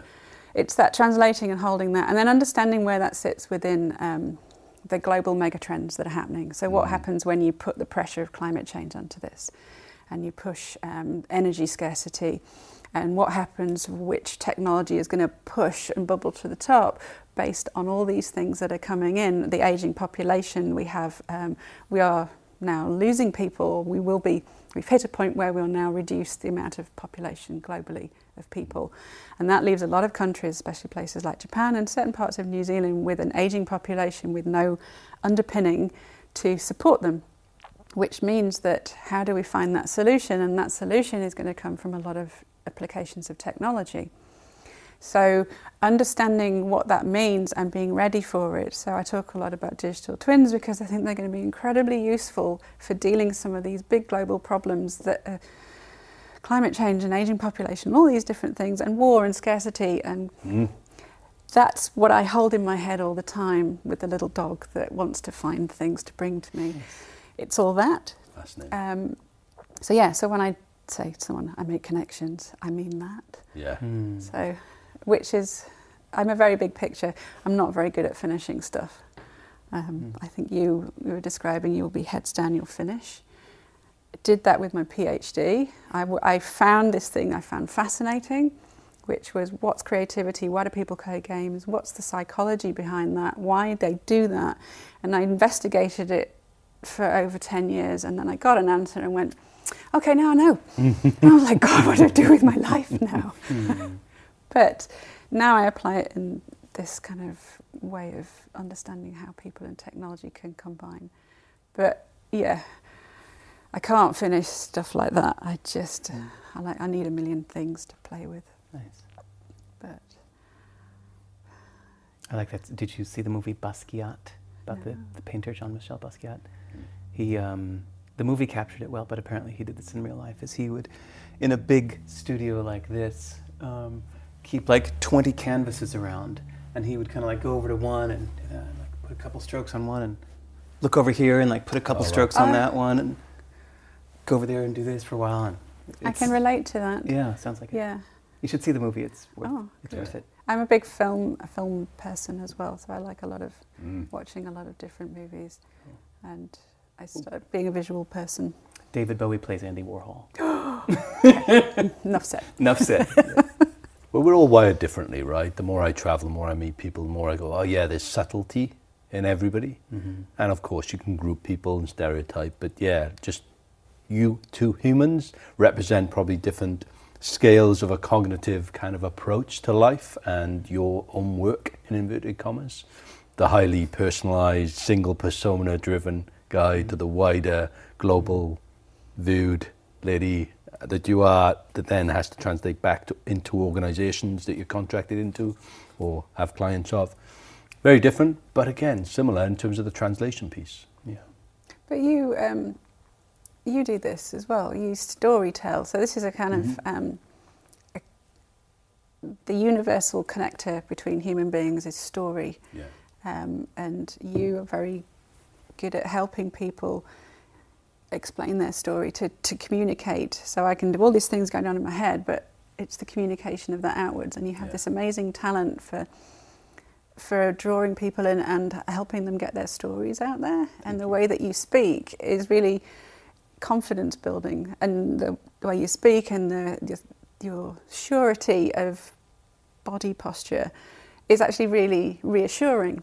So you, you get people to draw towards you, and then you allow them to bring their stories out in a safe space like today. And I think that's an amazing talent, because you are drawing from them and listening and pulling these things out to create a story that you've helped them spin. And you did this you. with me once when I was at D I A, and it was mm. great. And I was like, oh, that was so good. And I've forgotten it all now, and I so regret, regret it, because it's such yeah. a talent to tell a story. To, and that's, I find, what blocks me sometimes is I'm not good at the story, hence. Thank you. I really appreciate those words. Well, there's a great quote that I can't remember who said it. Someone will look it up. You know, that the world is not made of atoms, it's made of stories, mm. right? And then when you see in everybody their ability, sorry, their their propensity for wanting to share, because everybody has that in them, they don't, and listen back. But the deficit is, like you said, the confidence or the articulation mm. or the, the arena in which they're in, because they don't like speaking to bigger people. And I know, know a lot of amazing storytellers. Second you put them on stage, they kind of fall over. Hmm. And I know a lot of great public speakers who aren't very good storytellers. Mm-hmm. And it's a Venn diagram that you want to get to, right? Where mm-hmm. you've got to be good at holding space, posture, and everything else, whilst also understanding brevity as a skill, storytelling models and stuff. And when I go and do my masterclasses, which are always kind of fun, and it's a very uh, immersive learning experience, because I get people to do I obviously speak and show and illustrate, but it's like, now it's your turn.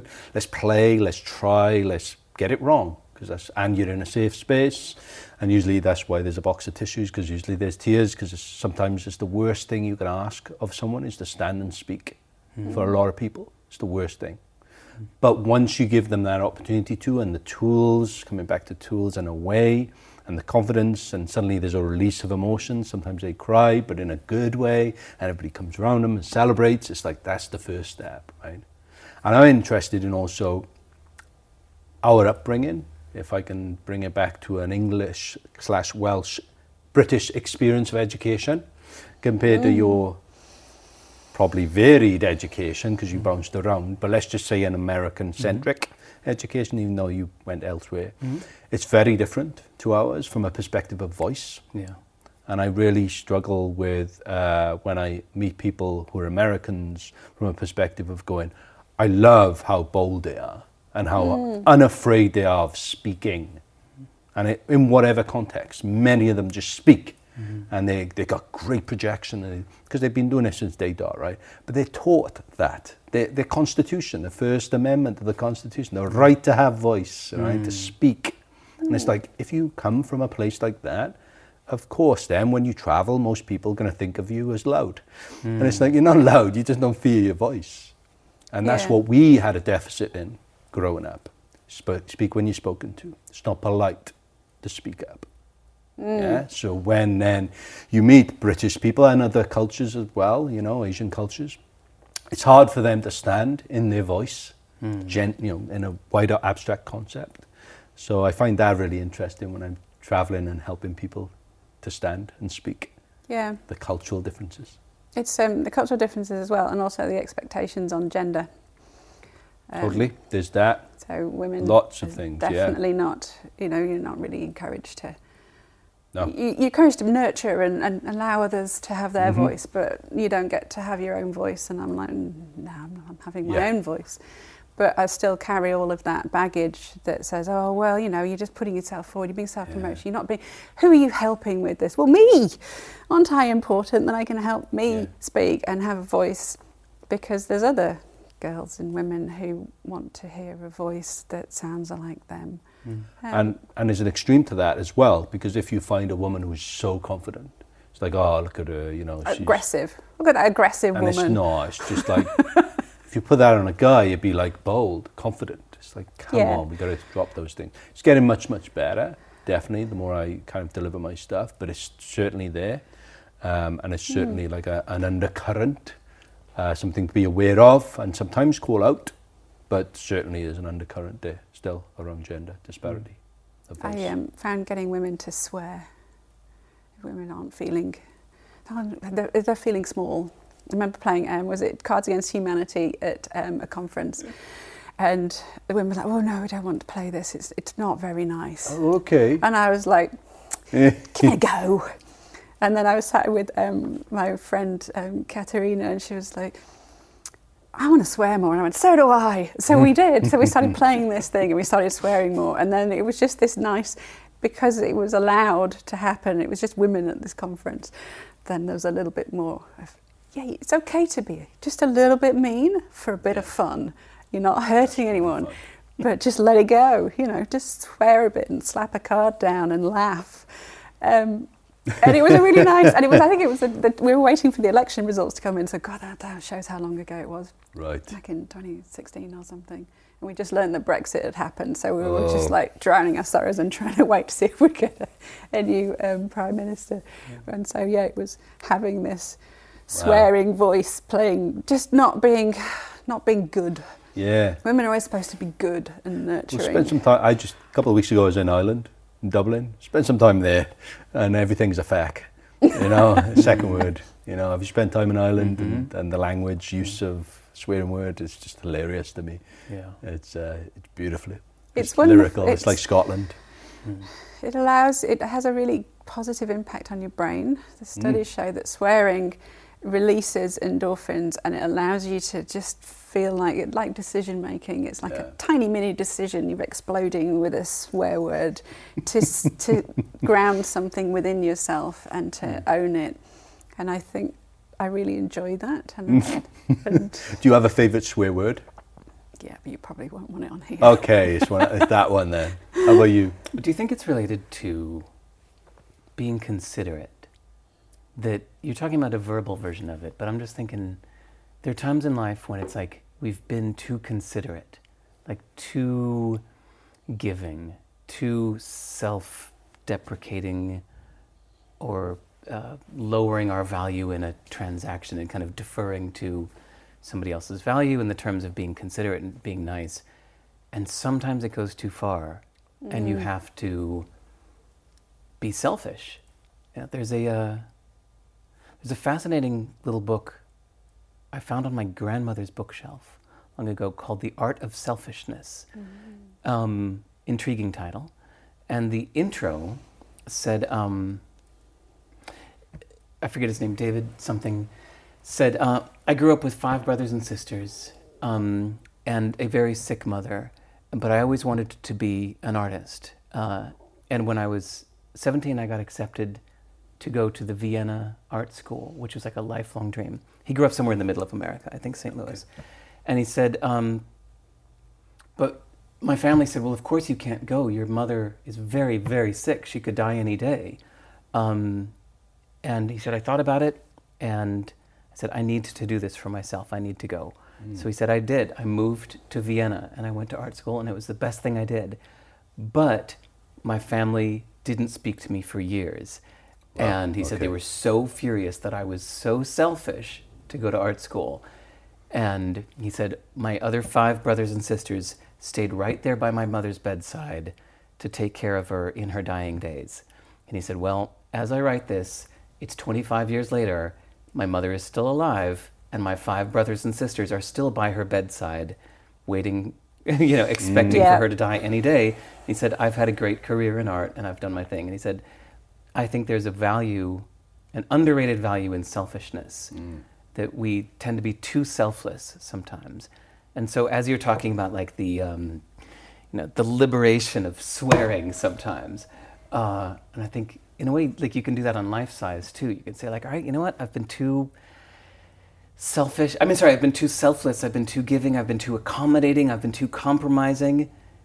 And maybe, like, the breakup yeah. that you described at the beginning, yeah, yeah, sometimes yeah. you go, like, ah, I can't handle this anymore. Yeah. Yeah. I need to, I need to be selfish. And somebody goes, how dare you? How dare, how dare you? you look after your own needs? Right, yeah. right. But... Yeah. Um, Yeah, I've, I've had to do that personally, and I've had to do that business-wise mm. uh, once or twice, which felt really weird to, like, you know, fucking muscle up. I, I destroyed somebody's company once wow. uh, on okay. purpose because they were fucking with my clients, and right. I uh, I just kind of said, all right, it's, it's us or you, and mm. it's not going to be me, so mm. fuck you. That self-preservation kicked yeah. in. And And so I, I basically canceled a contract that we had with this company because right. they were screwing everything up on their end, and I yanked the contract and it destroyed their company. Yeah. And it's like I felt a tiny bit guilty about that, but I'm like, no, this was it was kind of survival. It was them or me, and mm. and but damn, sometimes it feels good to acknowledge your power and stop being yeah. selfless. An agency, yeah. Mm. That's the reason why they say put on your mask before helping others, mm. you know, in, in the air, airline. Right. You know, you have to secure yourself first before. Yeah, women don't get that messaging very much. They get the messaging right. that you're there for, you're always there to look pretty, or you're there to be feminine, or you're there to look after someone else's needs. Yeah. And that comes through a lot from childhood, um, even from, you know, your very feminist parents that happen to be, it comes through, and you have to then become aware that that impacts on how you deal with people, and you end up giving way too much away of yourself, and then you go, I've got nothing left. Yeah. So you have to reel it back in, and it's it's the same in kind of like working in technology. As a woman, you really kind of you don't get believed in the first thing. I say something about technology, and then, but you you know I can tell that, like, oh yeah. Yeah, well, if a man said it, I'd probably, you know, listen. So I have to keep going, um, but there's, you know, there's more than men out there in the world who, um, who want to deal with technology or need to deal with technology, and you sort of see the splits. You know, there's some really great technologists, and I say technologists because mm. we understand deeply about technology. We may not code, because that isn't all of technology, it's a piece of it. Yeah. Like design is a piece, and U X is a piece, and the psychology of technology and the understanding, you know, just because someone can build a server doesn't make them a better person of technology than mm. it does if someone who um, can understand how to get the best out of people for the U X, for the interface. Mm. So mm. technologists are valuable, and you need to speak to the fact that we we have this opportunity to understand and engage with technology on the terms and speak about it, and that's where I kind of want to come from, is there is use for everyone to be able to mm. be in this space. It's not just about being able to code. So I was getting to my point somewhere in there. I like it. Well, the whole digital minimalism uh, rise of that in the last few years, I re- I've really enjoyed. Going back to dumb phones, things like that. Trying to, like, for a while I had on my phone, the interface was just black and white. You can do that, and just turn, so you're not then through the U I and U X uh, controlled by the colors or anything like that. You know, the psychology then is just black and white, and it really did kind of temper my use of my phone mm. just by changing it to black and white. And now people are going back to dumb phones and having like digital cameras again, mm-hmm. like small digital cameras. because they don't have it on their phone anymore. Uh, and I know minimalism is a big thing for you, as it is for me, and that's how we met the minimalists. Oh yeah. Back at, back in the day, and yeah, yeah then, uh, there's a couple of lads uh, who started min the minimalists dot com, and they've done quite well. Bless them, mm. uh, Ryan and uh, Josh, and uh, we became mutual friends of those in a different way. And the last, one of the last time we hang out was up in Auckland. Remember when you right, spoke at their the, event? The race pre-COVID, yeah, random. But and you were like, "What are you doing here?" I'm like, "Oh, I know them." Right. Uh, so weird how small things. But minimalism, you big, yeah, you you still kind of on that track. Yeah, it's funny yeah. how everybody has their own definition yes. of it. So a friend of mine, uh, Tynan. T Y N A N dot okay. com, if you want to see Tynan his website. Um, he is nomadic and travels a lot. So his version of minimalism is constantly buying new things to see how small he can get his travel kit to be.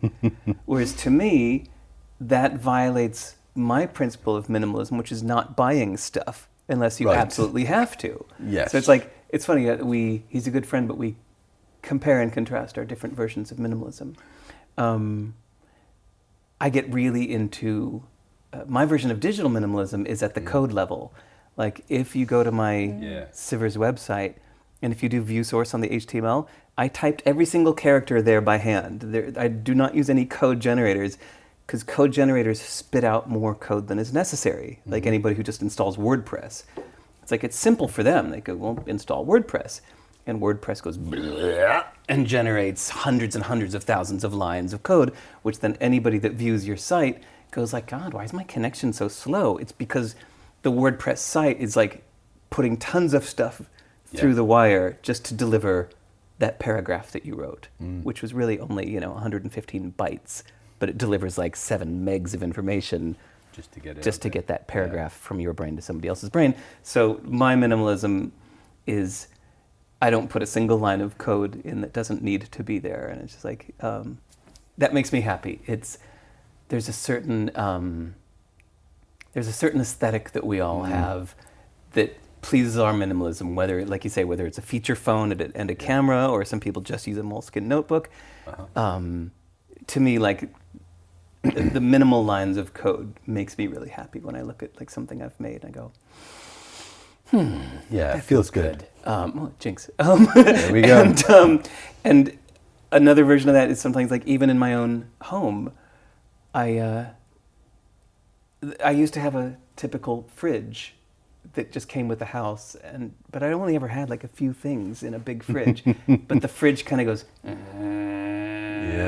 and has a sound. And I work at home, and I'm a very quiet person, and so I'm, I'd always kind of scour that fridge, making noise. And so I moved into a place in Karori that came with no appliances. I was like, okay. yes, I finally get to start from scratch. No legacy mm-hmm. fridge.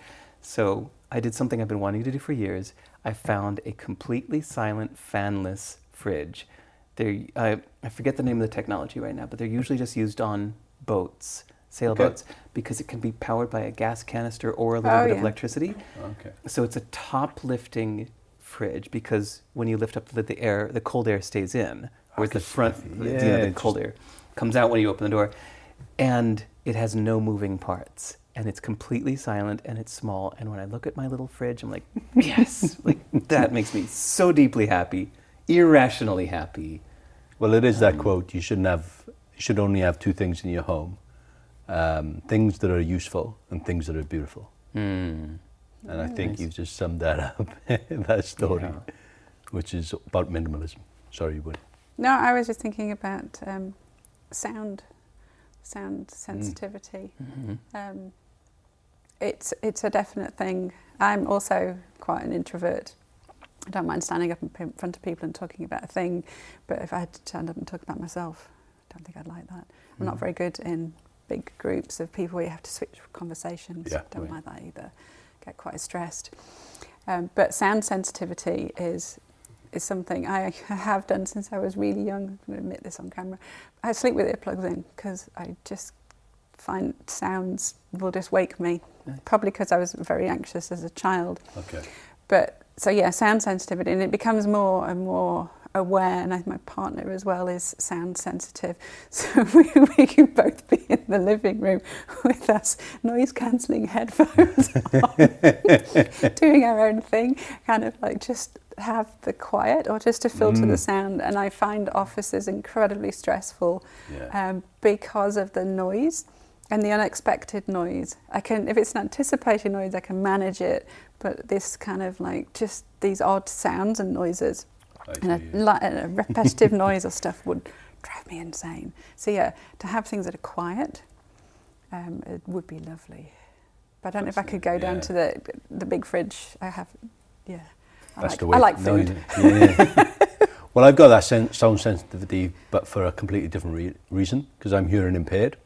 So I've had operations and stuff, so I'm uh, fifty percent and seventy-five percent wow, uh, levels. So yeah, I should have hearing aids, but I watch. But why? Did you grow up that way, or did something happen? Yeah, lots of, uh, when I grew up, lots of problems with my ears, lots of ear infections, and then uh, to bore you, I had uh, bones cut, cut out of my ears. I had a lovely scar on the back of my ear, if you want to look at it later. Wow. Uh, it's called mastoidectomies.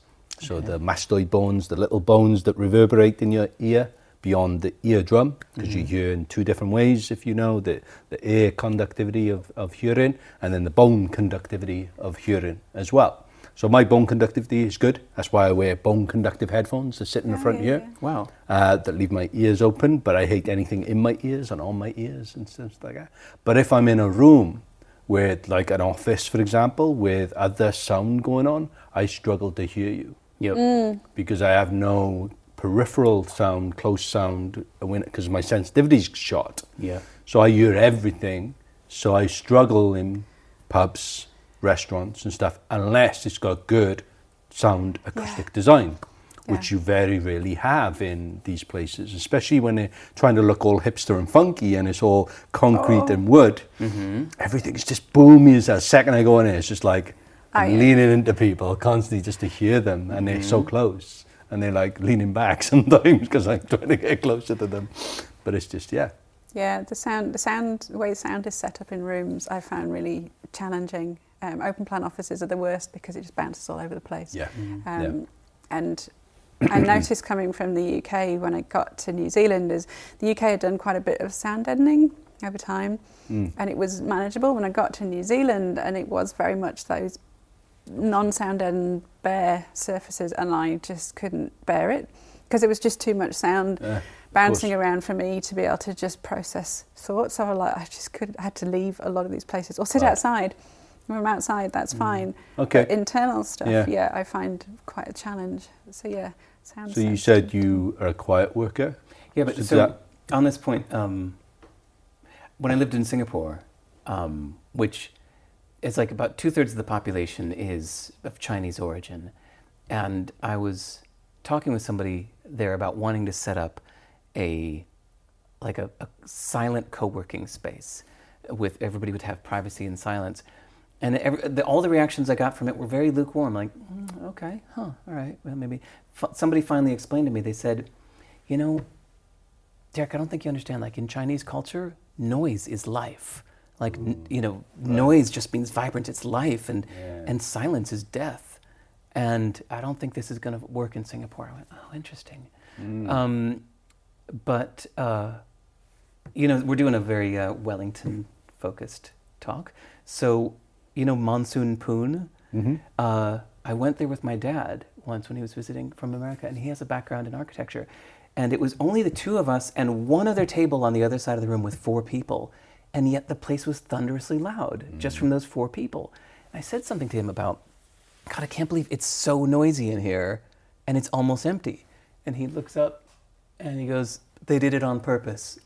He said, a lot of places, to make a place feel vibrant and lively, there's a certain kind of thing they've done to the ceiling here to purposely make it noisier and more clamorous, because it makes it feel more lively and full. So, so they've wow. amplified. They've deliberately amplified wow. the sound. That's interesting, because I always find it too noisy in there. There we go. Yeah. So now I know why. They've amplified it. Yeah. yeah. Mm. What things haven't we talked about? Over to you guys. What questions do you have? Well, I guess some more water. Anybody want some more? I water? had some kind of thing, because you obviously spent um, up to twenty-nine years of age of your life pursuing music. Mm-hmm. Um, and and do you still pursue music? Why? What happened? Um, I'm not being. I'm not very musical, so I'm, okay. for me, this is like music. To me, is just it, I can listen to stuff. It's great, but I have no aptitude. So I'm always fascinated mm. by people who do. So, I mean, I'll, I'll forever speak the language. Mm. So it's hard for me to have music on in the background because it's like a person talking. You know, like not just the lyrics, but everything musically. Like I went to Berklee School of Music. I'm, you know, got a degree in music. I'm very trained in music. So anytime music's on, I know what's going on. It's like I can hear all the intervals and the chords. And okay, mm-hmm. the major sixth. And there we go, the diminished third and such. And um, I get overly analytical because I'm overly trained, I guess. Um, so I'll always speak music, but as far as a um, having it be my pursuit, my uh, my focus. It it just complete. I completely lost it when I started my company, which was a music distribution company, and I had been a full-time musician for fifteen years, from the age of fourteen to twenty-nine. I was monomaniacal, on focused on only one thing, which was my music, and um, from the age of eighteen to twenty-nine, I was actually. Made my living doing that. I bought a house in Woodstock, New York, just with the money I made touring. Amazing. And um, produced people's records, played on people's records, but mostly it was like all about me. But then at the age of twenty-nine, I set up this uh, little online music seller uh, called C D Baby. And suddenly it was like when a player becomes a coach. It's like I had my years in the spotlight on the field, and suddenly now I'm on the sidelines helping everybody else with their career. So it was just, to me, it was like a an abrupt switch from being the the player to being the behind-the-scenes guy. Mm. And yeah, music just never came back as my expression. Okay. It's funny that, because I had the same thing with, um, with games. Mm. How so? When you... I enjoyed games, I enjoyed play and all those kind of things, but when I'd started to pursue the PhD research and got so into what was underneath them and knew them inside and out, and I couldn't play them any longer. Wow. Because it, okay. it, like you, it's like, oh, I could see where the faults were, or I could see right. how they'd done that thing, and it stole the, the, just the joy of playing them. Mm. And I found that my fascination had actually shifted from the playing of games to the understanding of the why we play games, and it sort mm. of it broke it apart. So I always look at them as an analytical exercise. I play some games now and I get so far and I go, okay, I can see how they've done that now, and I just walk away. Right. Um, so I can't do that finishing piece. So I it kind of I have a lot of respect for them, but yeah. now I don't work in them, and I wouldn't want to go into the games industry to to build mm. games or produce games okay. now. But I know a lot about them. So yeah, it kind of mm.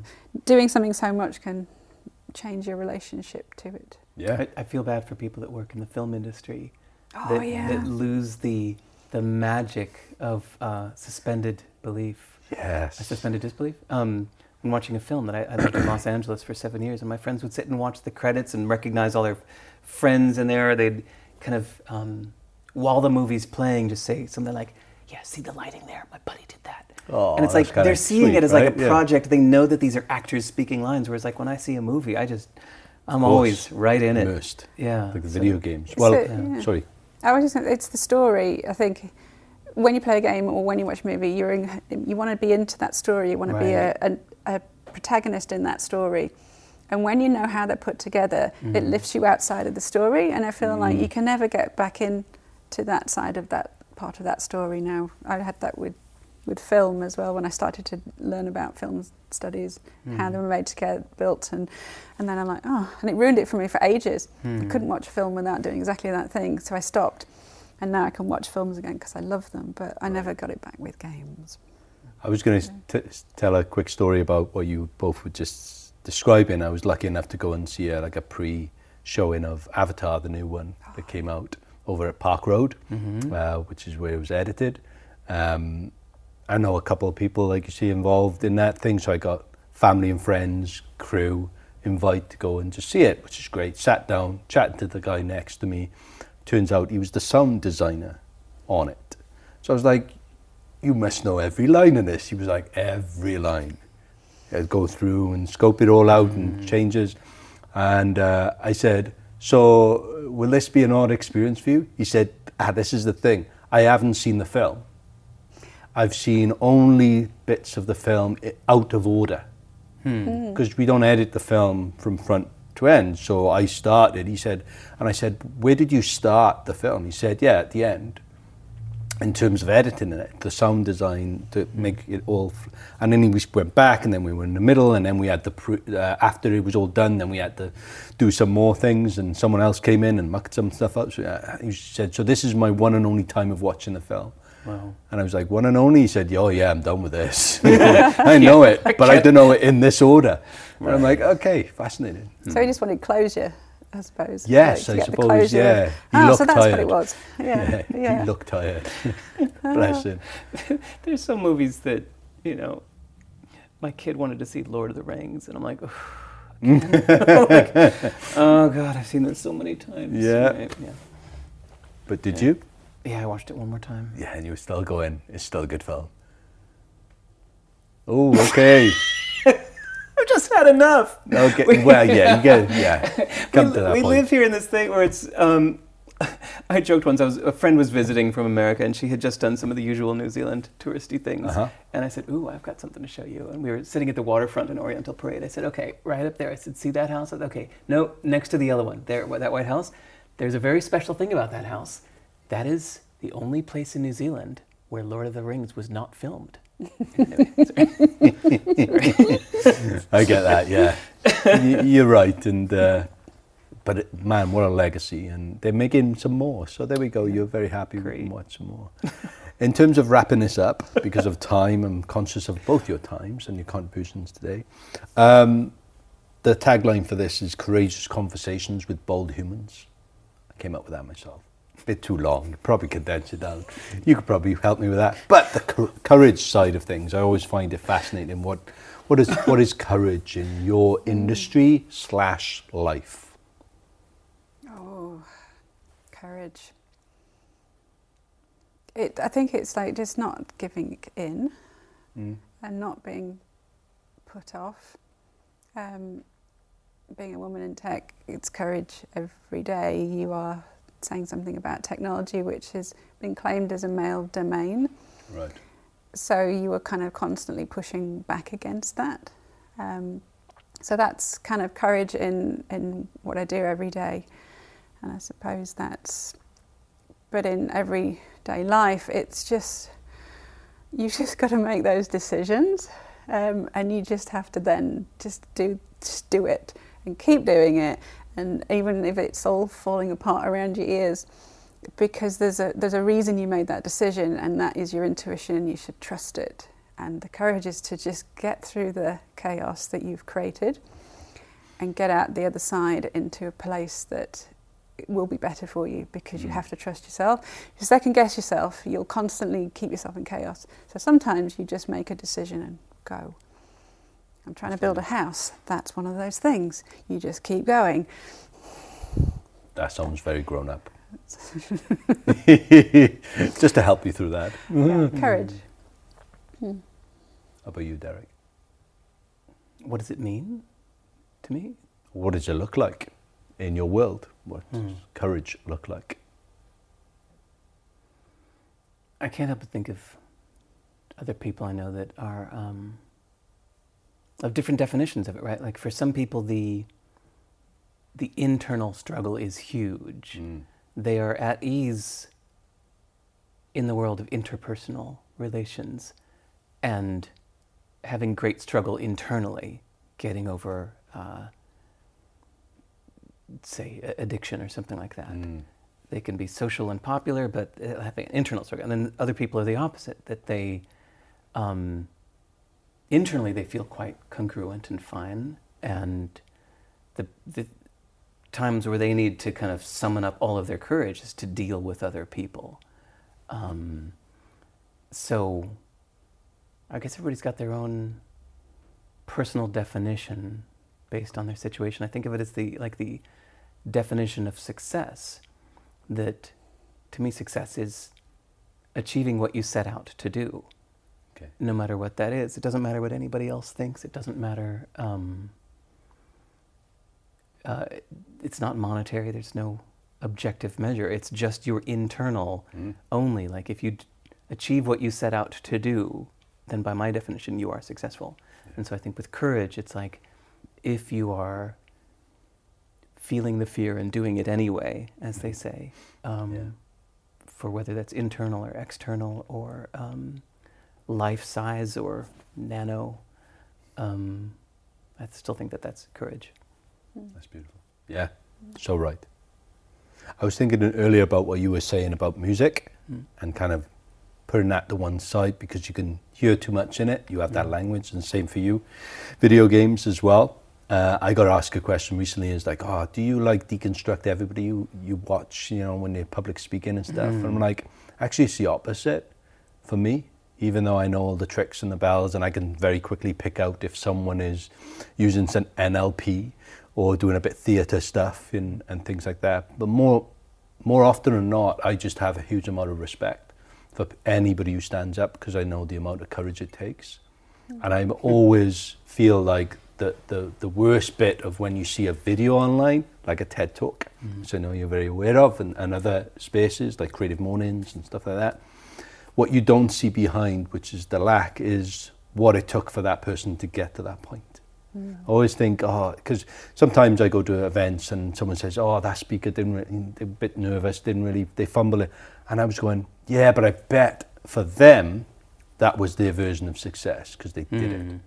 Because a couple of months ago, they were like, no way am I doing this. Hmm. So you got to give people a little bit of rope or space to understand that what I perceive as good is very different to what their level of success is. And for me, courage is having voice. Yeah, anybody who's having voice, huh? Yeah. See, it's hard. It like you were hoping to wrap it up, but go on. I've done over a thousand shows, mm-hmm. and so to me, the stage is my comfort zone. That to me, that's the easiest thing to do. Of course, is yeah. to get up on stage and perform. It's harder to, like I said, like to be in a crowded room of people trying to get your attention. It's harder to me to be off stage than on stage. On stage is easy. Off stage is hard.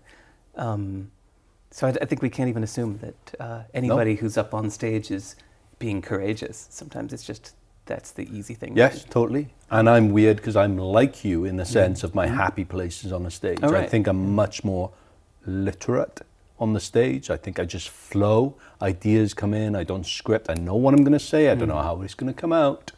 And for some reason, I'm much more intelligent on the stage or in, intelligible, whatever they say. I, I just in that flow state. But I think that's because of the conditions that we flourish under, mm-hmm. which is not usual for most people. Right. That's the do thing. You, do you both think yourselves as performers then? Because there's a switch that happens maybe when you get onto a stage that you become a performer, not a regular human being. For me, absolutely. Yeah. Thousand percent. For me, absolutely not. Okay. Ah. Only because it's the tension I'm after mm-hmm. that will trigger then. I still want to feel that tension up there. I'm not like, yeah, let me on. This is easy. I don't feel anything. It's like walking a park. Mm. No, I get nervous like anybody. I just know it and turn it into fuel. Mm. And I get excited. And funnily enough, if I get really excited before I speak on, on, on a stage, I usually end up yawning. Because my breathing's really shallow. And once I mention yawn, I want to yawn. But then I'm yawning, so I look so chilled out, but I'm really excited, but I'm yawning. Wow. And someone's like, you're on stage. Like, yeah, this is great. I'm really excited. Wow. But then I'm up there and I'm away, right? And it's great to get that buzz. And for some reason, it's the energy I feel after. So maybe there is a performance aesthetic to it.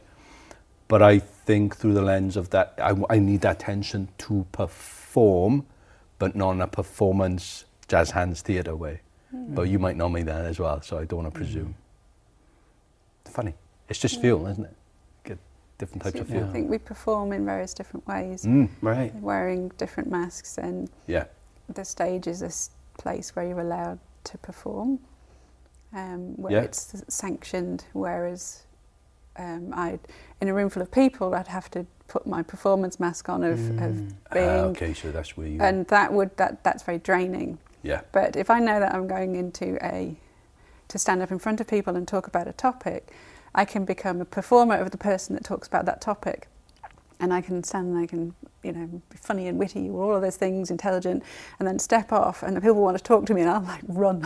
Yes. And yeah. It's like, please don't talk right, to me. Okay. Unless you're going to talk to me about any of the things I said, don't talk to me. Yeah. Which is terrible because that's when people actually want to engage with you and I'm they terrible do. At that. So yeah. Please um, stick around next time. They say nice things to you, I promise. Terrible, I'll go and no, clean up the glasses like, in the kitchen out well, the way. It's like after you've done that, it's like you've, you've just given your all. When you're on stage or whatever yeah. you're doing thing, I've given my all. And so as soon as it's done, I just want to go back to the yes. green room and just go, yes, done. Yeah. I get it, but you also, you've done it, right? Where you, and there's a cue for you and it's great and it's so validating and you get so much energy from that mm. as well. But you've got to force yourself into the second bit. Yeah, as an introvert, that all that does is like, here's me giving away all my spoons. Yeah. Mm. And I'm done. And like you say, green room. It's dark yeah. room, being held, patted, so wine. It's so nice. We all need that. We all need that. Well, thank you. I think we'll close it out there. Thank Thanks you for your time, your stories, your honesty, vulnerability. Really appreciate this Thanks time for the together. Invite. And it's been fun chatting, yeah. learning. I know so much more now. It's great. That was Creative Welly, episode forty. My name's D K again. Thank you for your time and attention. Thanks again, Jono Tucker, Empire Films, videographer for this, and also David Hamilton over at Flashdog Studio for hosting us. Keep having courageous conversations with bold humans, and we'll see you next time.